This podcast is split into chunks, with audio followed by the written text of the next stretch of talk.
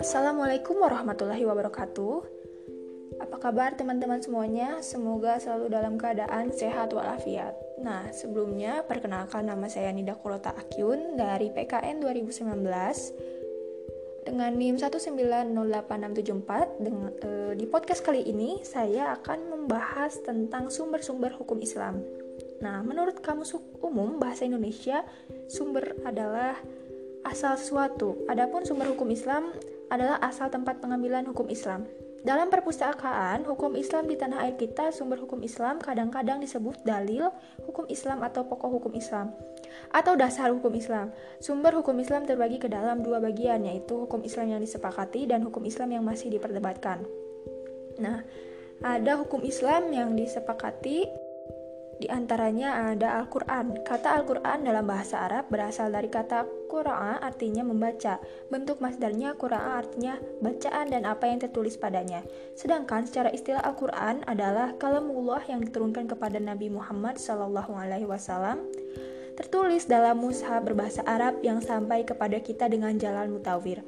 Bila membacanya mengandung nilai ibadah dimulai dengan surah Al-Fatihah dan diakhiri dengan surah An-Nas. Para ulama usul fikih dan lainnya sepakat menyatakan bahwa Al-Quran merupakan sumber utama hukum Islam yang diturunkan Allah dan wajib dilaksanakan. Seseorang mutajib tidak dibenarkan menjadi dalil lain sebagai hujah sebelum membahas dan meliti ayat-ayat Al-Quran. Yang kedua ada sunnah. Sunnah secara bahasa berarti cara yang dibiasakan atau cara yang terpuji. Cara istilah menurut ulama usul fikih, sunnah adalah semua yang bersumber dari Nabi Muhammad Shallallahu Alaihi Wasallam Selain Al-Quran baik berupa perkataan, perbuatan, atau persetujuan. Dalil yang menetapkan sunnah sebagai sumber hukum Islam di antaranya dalam ayat-ayat Al-Quran yang menjelaskan bahwa kaum muslimin diperintahkan untuk mengikuti Allah Subhanahu wa taala dan Rasul dan Rasulnya sebagaimana dalam surat Al-Imran ayat 32. Yang ketiga, ada ijma. Ijma secara bahasa adalah kesepakatan atau konsensus, atau juga berarti tekad atau niat. Sedangkan secara istilah adalah kesepakatan ahli fikih mustajid pada suatu masa atau suatu hukum syariat tertentu. Jumhur ulama mengatakan bahwa ijma itu mungkin terjadi menurut adat kebiasaan mereka, mengatakan bahwa yang mengingkari kemungkinan ijma adalah mengingkari hal yang nyata terjadi. Jumhur mengemukakan sejumlah contoh. Hak waris bagi nenek 1 per 6 dari harta. Yang terakhir ada kias. Kata kias berasal dari kata koso, ia telah mengukur yakisu, ia sedang mengukur kias ukuran. Jadi kata kias itu artinya ukuran, sukutan, dan timbangan. Secara istilah, para ahli usul fikih mendefinisikan kias bermacam-macam, antara lain mengembalikan yang cabang kepada yang asal karena adanya ilat yang bergabung di antara keduanya. Selanjutnya, menyatukan sesuatu yang tidak disebutkan hukumnya dalam nas dengan sesuatu yang disebutkan hukumnya oleh nas dikarenakan kesamaan ilat hukum antara keduanya.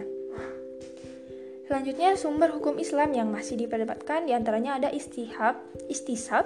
Kata istihab berasal dari kata subbah yang artinya menemani atau menyertai. Atau al-musabah menemani juga istimar al-subah, terus menemani. Sedangkan cara istilah ilmu usul fikih yang dikemukakan Abdul Hamid Hakim Istihab itu menetapkan hukum yang telah ada pada sejak semula tetap berlaku sampai sekarang, karena tidak ada dalil yang berubah. Selanjutnya ada istihan. Dilihat dari asal bahasa istihan berasal dari kata istisana yatasinu istihan. Artinya mencari kebaikan. Al-Hasan menyebutkan makna istihsan secara bahasa dengan ungkapan Solama asana artinya mencari yang lebih baik, sedangkan cara istilah istisan itu adalah berpindah dari suatu hukum yang sudah diberikan kepada hukum lain yang sebanding dengannya karena ada sesuatu sebab yang dipandang lebih kuat. Nah, terima kasih telah mendengarkan podcast saya. Mohon maaf apabila ada kesalahan kata. Wabillahi taufiq wal hidayah. Wassalamualaikum warahmatullahi wabarakatuh.